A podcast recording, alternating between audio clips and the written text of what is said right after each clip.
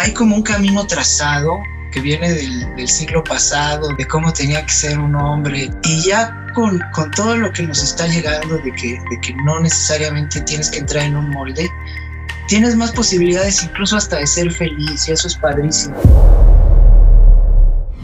De hombre a hombre, el podcast creado por el Instituto de Machos a Hombres para aprendernos entre hombres y ayudarnos a evolucionar como personas. No te pierdas nuestro próximo episodio.